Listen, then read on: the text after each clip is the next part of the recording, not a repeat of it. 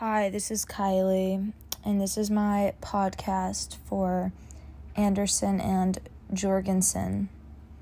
I'm going to start with talking about Anderson because I definitely understood this article a lot more, and I think it made a lot more sense. But I'll get to Jorgensen after that and relate the two. Okay, anyways, so for Anderson, what I took from this article is that basically talks about the about dissociation and how it allows to see images and words both contribute to a visual argument, yet at the same time it preserves the differences between the two different images and words or the two different medias. And they talk he talks about Levy's campaign, which was a bread brand back in the like 1960 something and basically this was a very Jewish bread brand. And they had they were running out of customers buying their bread. So so they wanted more money in sales. So what they did was because it was very much just Jewish people buying their bread they made a they made a advertisement. And this was a very famous advertisement. And they had different races and religions of people. They had like a black boy and like a Native American eating the bread, and it said, not just Jewish, you don't have to be Jewish to eat Levy's bread. And this expanded the market, and the dissociation in this opened up the term and the idea that you don't have to be Jewish to eat Levy's bread. And basically, it challenged the original idea that was taken about Levy's bread that people all around basically just thought it was for Jewish people only to eat. And they changed it and kind of made it look more inclusive, and that helped them get more sales. And then they had other groups of people buying their bread more, and it created new associations because now people didn't just associate Levy's bread with Jewish people, but they also associated it with more people and other groups, so they felt more comfortable and more they felt more that it was okay to buy the bread. And I feel like this applies to life a lot because people sometimes look at something and they just see a certain idea that has been there for a while.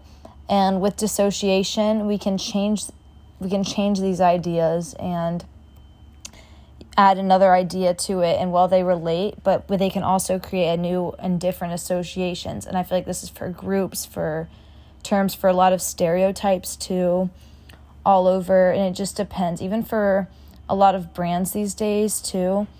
Like for example victoria's secret used to be like the models were very like stick thin i feel like they've been changing it and expanding their market kind of like levy's bread did so, yeah, I think basically, as Anderson talks about with dissociation, you can really open up a term and an idea to different ideas with different sources of media, just like how Victoria's Secret changed their advertisements and now they're not being just associated with stick thin models, but now they're being associated with more diverse groups of people just like with Levy's about the bread. And it relates to today just like that. So, with Jorgensen's article, I'm going to be honest because this is an honest podcast, but even though it was written in 2009 and is pretty recent, I still thought that the way it was written was a bit confusing and I had trouble understanding this, but I'm going to do my best about what I took away from this. But basically, Jorgensen talks about the universal art the universal audience and audience in general throughout his writing. And he talks about different people's interpretations of it which was really interesting to hear about even though I was a bit confused on and how in some ways they related to each other. But I think to I think learning about in class will definitely help me out with that but I'm just to be honest. Um even though Anderson's made a lot of sense to me, and I really thought that was very interesting to read about, and I read that very well. But Jorgensen talks about intersubjective rationality and the general theory. And he talks about Perlman and Crosswhite and the way there's different interpretations and about Gross's too. And he says that Gross's the political writer shifts between the universal and the particular audiences, which are two different types of audiences, by the way. The universal audience is the argumentation that presumes to gain the adherence of every rational being, as he says specifically in the book.